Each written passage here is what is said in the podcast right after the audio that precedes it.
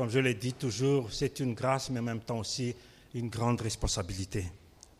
Vous vous souvenez sûrement, mais dans mes derniers messages, j'avais dit qu'il y aurait une suite, et ces messages étaient tirés de la première épître de Jean, et qui parlait de l'importance de la communion avec Dieu.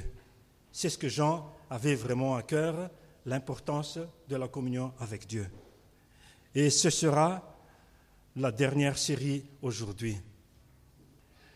Au début de son épître, Jean nous révèle l'importance de la communion avec Dieu le Père et avec le Fils, communion que lui-même avait vécue, d'où son désir de la partager avec ses lecteurs. Seulement, on parle de communion avec Dieu, cela ne va pas de soi, puisqu'il y a l'ennemi qui veut faire en sorte que cette communion n'aboutisse pas. En d'autres mots, il veut mettre des bâtons dans les roues.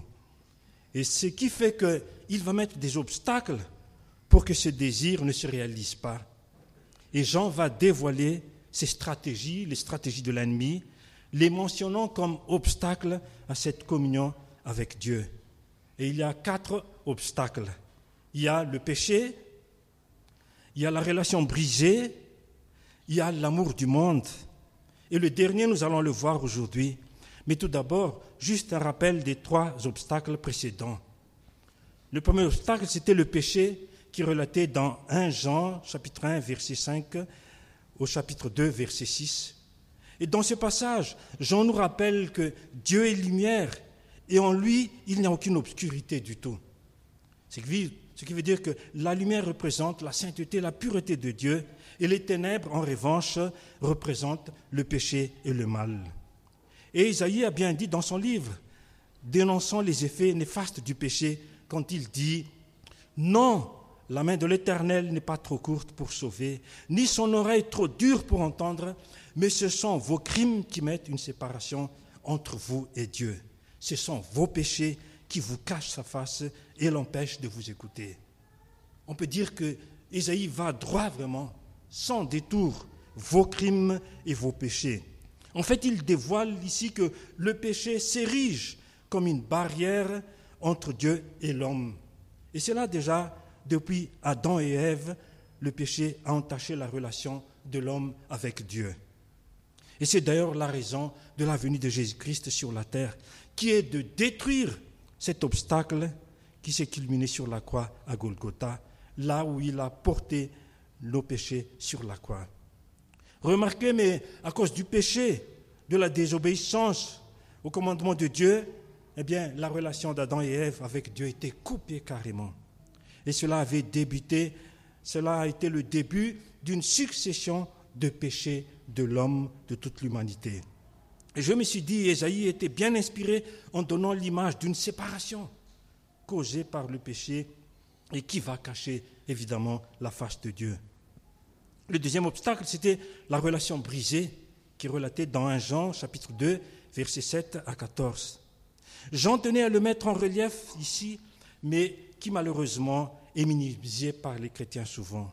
Beaucoup pensent qu'une relation brisée n'est pas si grave que ça, jusqu'à dire Dieu ne va pas tenir compte de mon différent avec mon prochain, même avec mon prochain à la foi. On pourrait dire ça aussi. Mais Jean n'est pas de cet avis. La relation brisée, mes chers amis, est souvent causée par la haine ou bien aussi par le refus de pardonner. Si vous avez lu la bonne semence de cette semaine, surtout le 25 septembre, ben on parle à propos d'aimer nos ennemis. Et ça, nous allons revenir tout à l'heure, mais c'était de la bouche du Seigneur Jésus même. Elle peut être causée aussi par le mépris de l'autre aussi. Ça veut dire que si je sous-estime mon prochain, ben, ça pourrait avoir une relation brisée aussi. En toute sincérité, en toute honnêteté, remarquons, mais le diable réussit bien dans ce domaine. Et non seulement les incroyants, mais aussi les croyants sont devenus ses pions afin d'ériger cet obstacle sans qu'il bouge le petit doigt. Et ces personnes font le travail à sa place pour créer des relations brisées.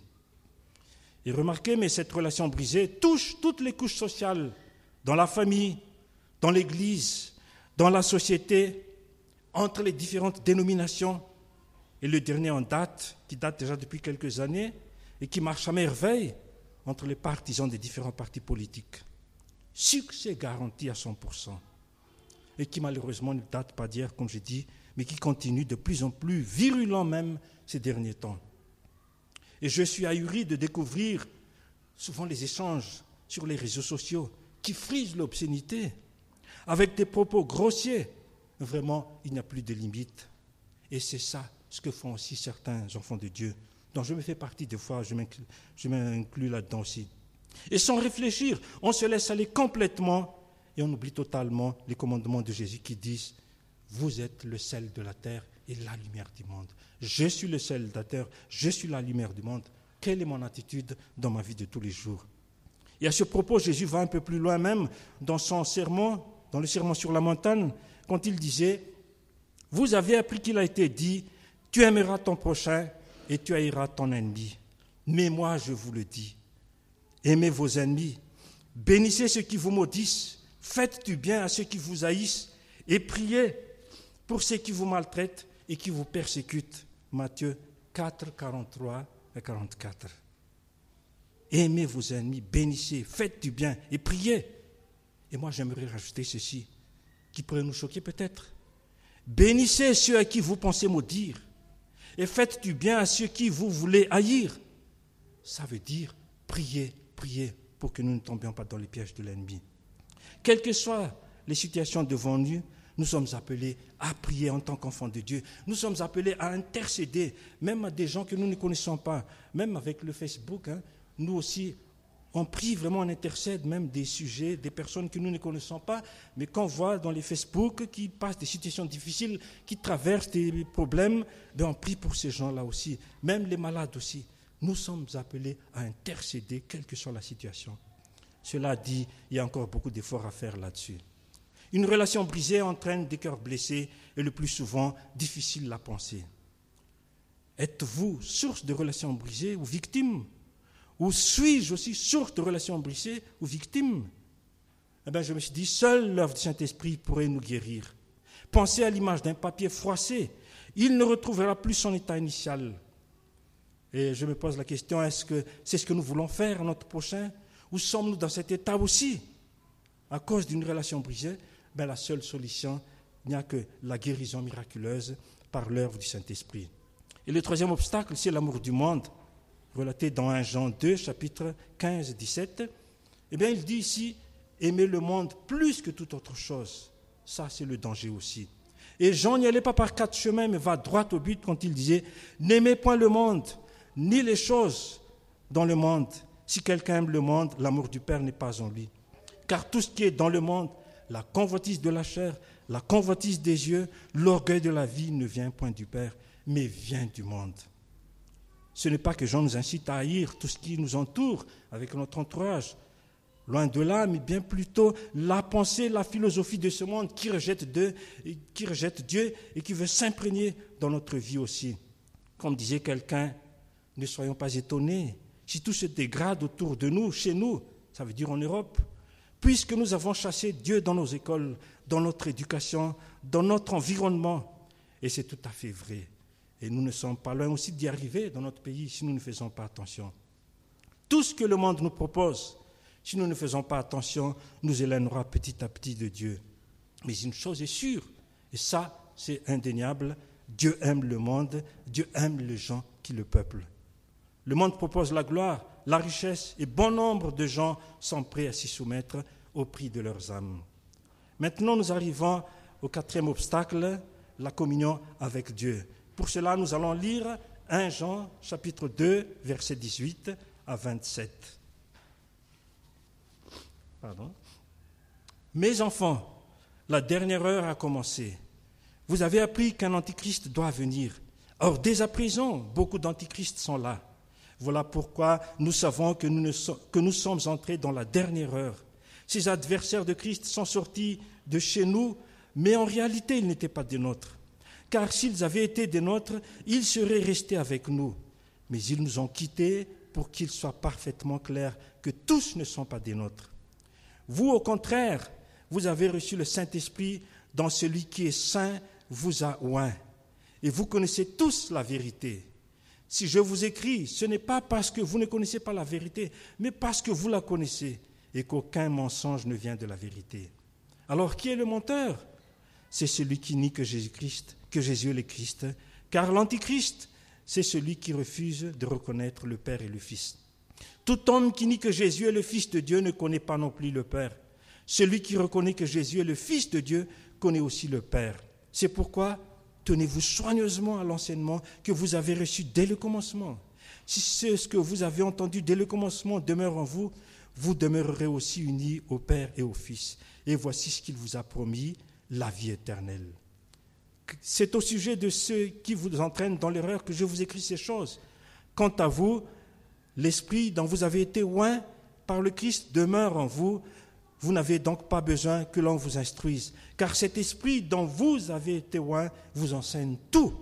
C'est ce qu'il enseigne est vrai et il ne ment pas. Restez donc attachés à cet enseignement tel que vous l'avez reçu de l'Esprit. Amen. Alors, le quatrième obstacle que Jean va découvrir ici, c'est le reniement de Christ. Renier Christ. Remarquez, mais dans ces différents obstacles, j'ai constaté dans ma préparation comme une espèce de degré dans sa gravité qui fait tout pour que la communion ne s'établisse pas. Alors, la gravité va en quelque sorte en crescendo. Le péché, eh bien, ça, affecte, ça affecte mon être, toute ma vie. La relation brisée qui affecte ma relation avec mon prochain, et il va y avoir une relation ternie, difficile la retrouver après. L'amour du monde qui affecte ma relation avec Dieu, Jean dit, si quelqu'un aime le monde, l'amour du Père n'est point en lui. Et le reniement, avec Christ, le reniement de Christ qui affecte ma relation avec mon Sauveur et mon Seigneur. Nous voyons là la gravité de la chose, d'où la mise en garde de Jean à l'endroit de ses lecteurs. Renier Christ, c'est le summum de cette communion qui n'aboutisse pas avec Dieu.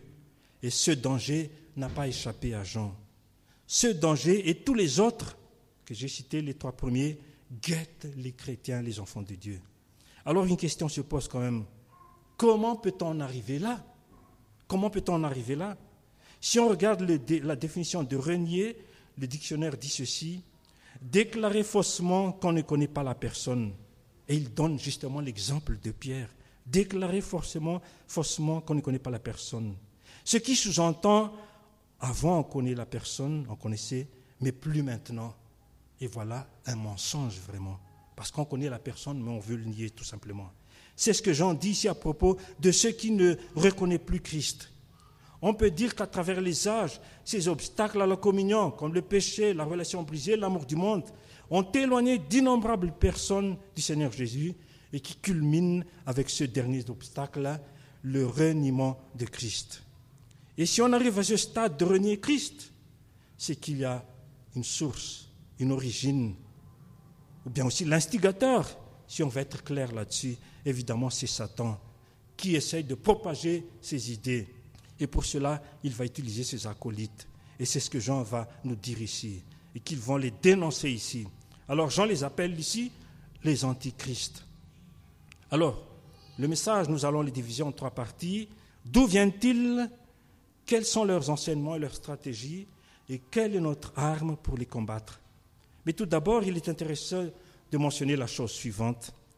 Les versions d'Arbi, Bible de Jérusalem, Tob, ça veut dire traduction œcuménique de la Bible, et le sommaire utilise le mot antichrist. Antichrist.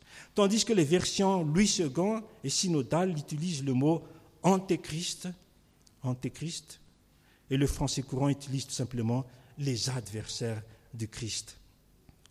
Donc ces deux mots ne se trouvent pas, nous le savons très bien, que dans les évangiles, dans les épîtres de Jean, 1 Jean et 2 Jean, mais les deux désignent tout simplement cette doctrine qui renie Christ en tant que Messie loin. Anti, ça veut dire contre, et anté, c'est avant, ça veut dire avant Christ. Il y en a qui se présentent comme étant le Christ avant qu'il euh, vienne, ou même une fois que Jésus-Christ est déjà sur terre, d'autres sont contre lui aussi. Alors, d'où vient-il Remarquez, mais avant d'en arriver, d'où vient-il Jean fait une déclaration solennelle est très grave.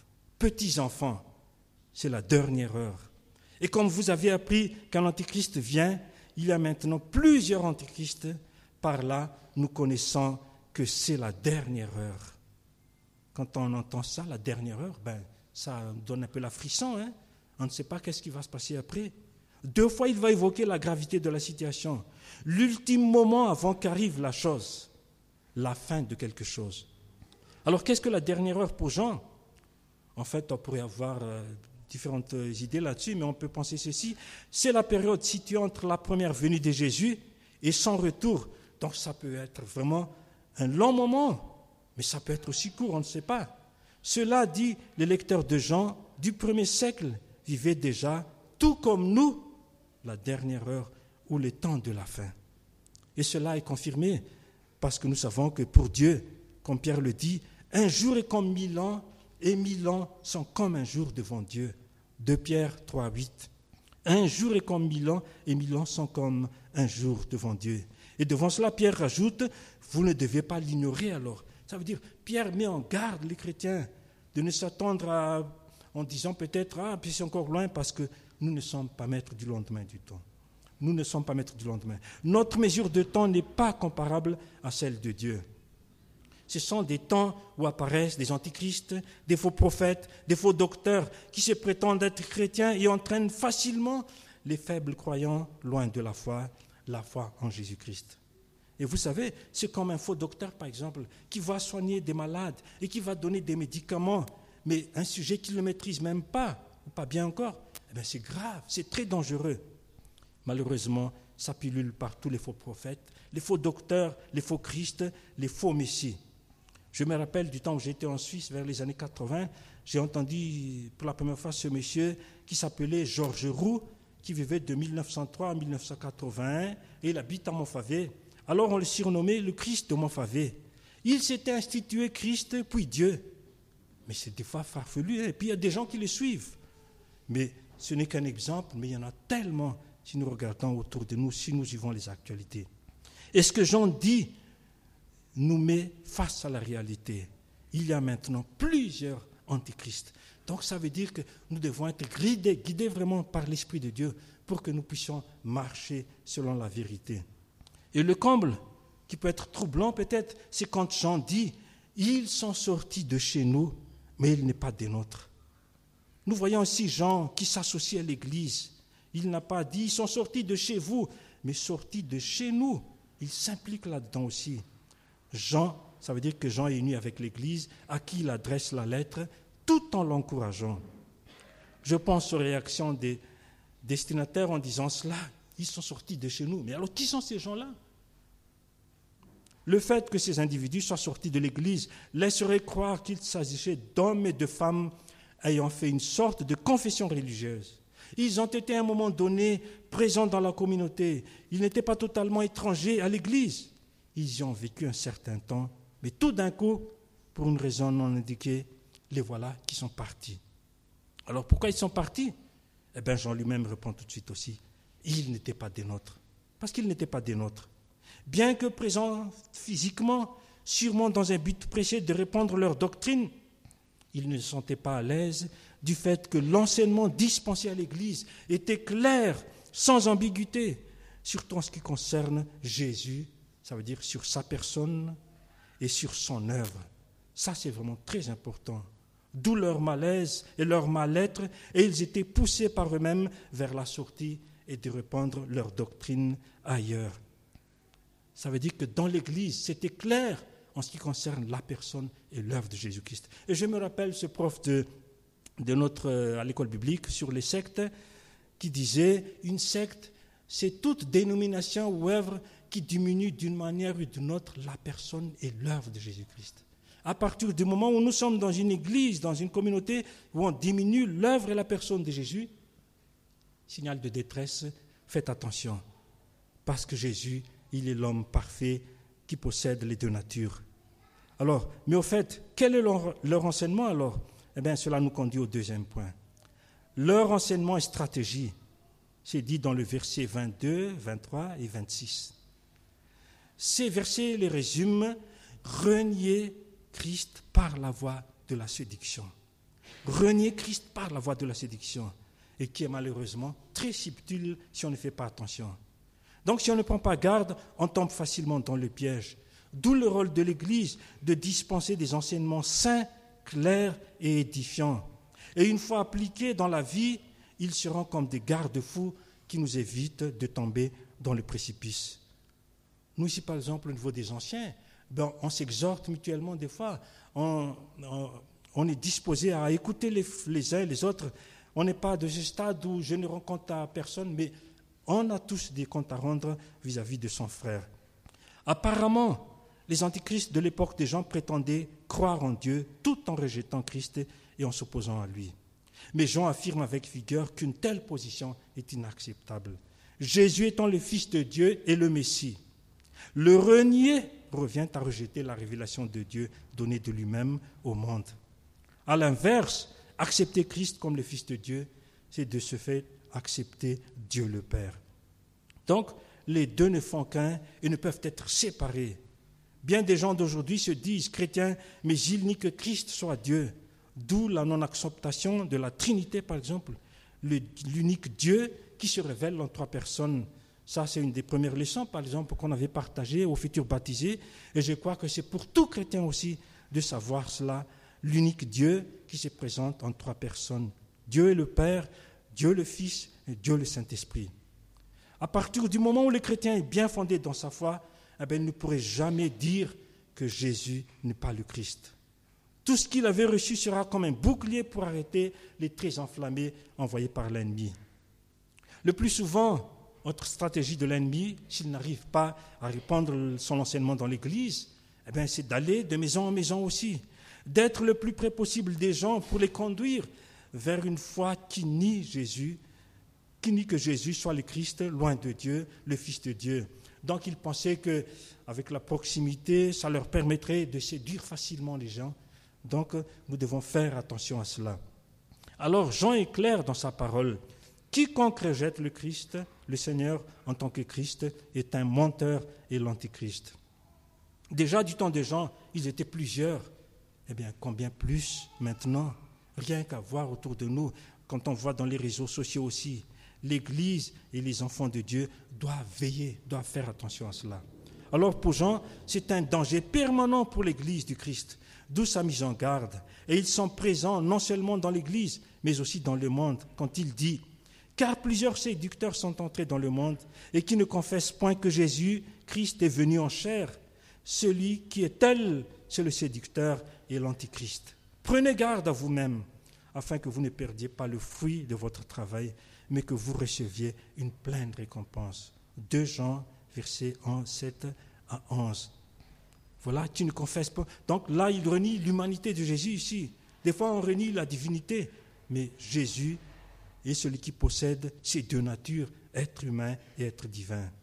Sachant que notre Jésus-Christ lui-même, de sa propre bouche, il a mis en garde ses disciples et ceux qui les suivaient quand il disait Prenez garde que personne ne vous séduise, car plusieurs viendront sous mon nom, disant C'est moi qui suis le Christ. Et ils séduiront beaucoup de gens. Matthieu 24, versets 4 à 5. Alors là, carrément, ils osaient dire qu'il est le Christ. Mais je me suis dit Mais quel culot de dire ça un peu plus loin aussi, le texte rajoute, si quelqu'un vous dit alors, le Christ est ici ou il est là, ne le croyez pas, car il s'élèvera de faux Christ et de faux prophètes. Ils feront de grands prodiges et des miracles, au point de séduire, s'il était possible même, les élus. Matthieu 24, versets 23 et 24. Cela dit, les miracles, mes frères et sœurs, les prodiges, ne sont pas forcément signes ou marques de vérité mais ça peut être même aussi l'instrument du malin pour induire les chrétiens dans l'erreur. Donc, ce n'est pas des balivernes ou pour nous faire peur, ce que j'en dis ici, mais une réalité présente en ce moment, pas seulement de son temps, mais même de notre époque aussi. Alors, s'il en est ainsi, que devons-nous faire? Ceci nous amène au dernier point. Notre arme face à eux. C'est relaté dans les versets 20, 21, 24, 25 et 27. Le Saint-Esprit et notre attachement à la vérité. Voilà les armes que nous avons entre nos mains. Le Saint-Esprit et notre attachement à la vérité. Si l'Antichrist existe bel et bien, et qu'il, si l'Antéchrist existe bel et bien, et qu'il répande son enseignement, que devons-nous faire? Eh bien, Jean mentionne ici deux armes à notre disposition. L'une de la part de Dieu, son Esprit Saint, et l'autre venant de nous-mêmes, nous attacher à la vérité, ça veut dire aux enseignements reçus. Le Saint-Esprit, tout d'abord. Chose merveilleuse que Jean dit ici, ce que les croyants ont l'onction du Saint-Esprit. Les croyants, donc sans exception. Le terme onction désigne généralement l'acte par lequel l'on répandait une huile d'olive réservée à un usage spécial, soit par exemple pour couronner, consacrer un roi, ou des personnes aussi appelées au service de Dieu, selon 1 Samuel 16, verset 1, verset 13. Elle est aussi utilisée pour rendre les malades, comme nous voyons dans Jacques 5, 14 par exemple. Alors, ce que Jean voulait dire ici, c'est que lorsque quelqu'un devient chrétien, il reçoit le Saint-Esprit et qu'il assiste tout au long de sa vie, et pareil à l'Église aussi, en leur révélant la vérité, et cette vérité, c'est Jésus-Christ. C'est ce que Jésus avait d'ailleurs dit en parlant du Saint-Esprit, justement rappelé par Jean dans son évangile, quand il dit, quand le consolateur sera venu, l'Esprit de vérité, il vous conduira dans toute la vérité, car il ne parlera pas de lui-même, mais il dira tout ce qu'il aura entendu et il vous annoncera les choses à venir. Jean 16, 13. C'est clair comme l'eau de roche. Le vrai disciple connaît la vérité, c'est-à-dire Christ. Il va confesser Christ sous l'impulsion du Saint-Esprit. Et le Saint-Esprit va le conduire sur le chemin de la foi, sur le chemin de la vérité. Jésus avait promis d'envoyer le Saint-Esprit pour instruire ses disciples et leur rappeler tout ce qu'il avait enseigné. Et cela a été dit dans Jean 14, 26. Cela dit, les chrétiens ont le Saint-Esprit en eux, ça veut dire loin même, pour les conduire, les conseiller, les empêcher de s'égarer dans la marche durant leur vie chrétienne. En plus, ils ont l'écriture aussi inspirée de Dieu, grâce à laquelle ils peuvent évaluer tout enseignement reçu, comme c'était le cas avec les chrétiens de Béret. Ça veut dire ce qu'ils ont reçu, est-ce que c'est vrai? Est-ce que c'est exact? Est-ce que c'est exactement ce que dit la parole de Dieu? C'est relaté dans Acte 17, 11. Mais bien qu'il ait cette aide venant de Dieu, Jean ne minimise pas notre responsabilité qui est de rester ferme, attaché à la saine doctrine. Et ce qui nous conduit au dernier point, notre dernière arme, notre arme, c'est s'attacher à la vérité.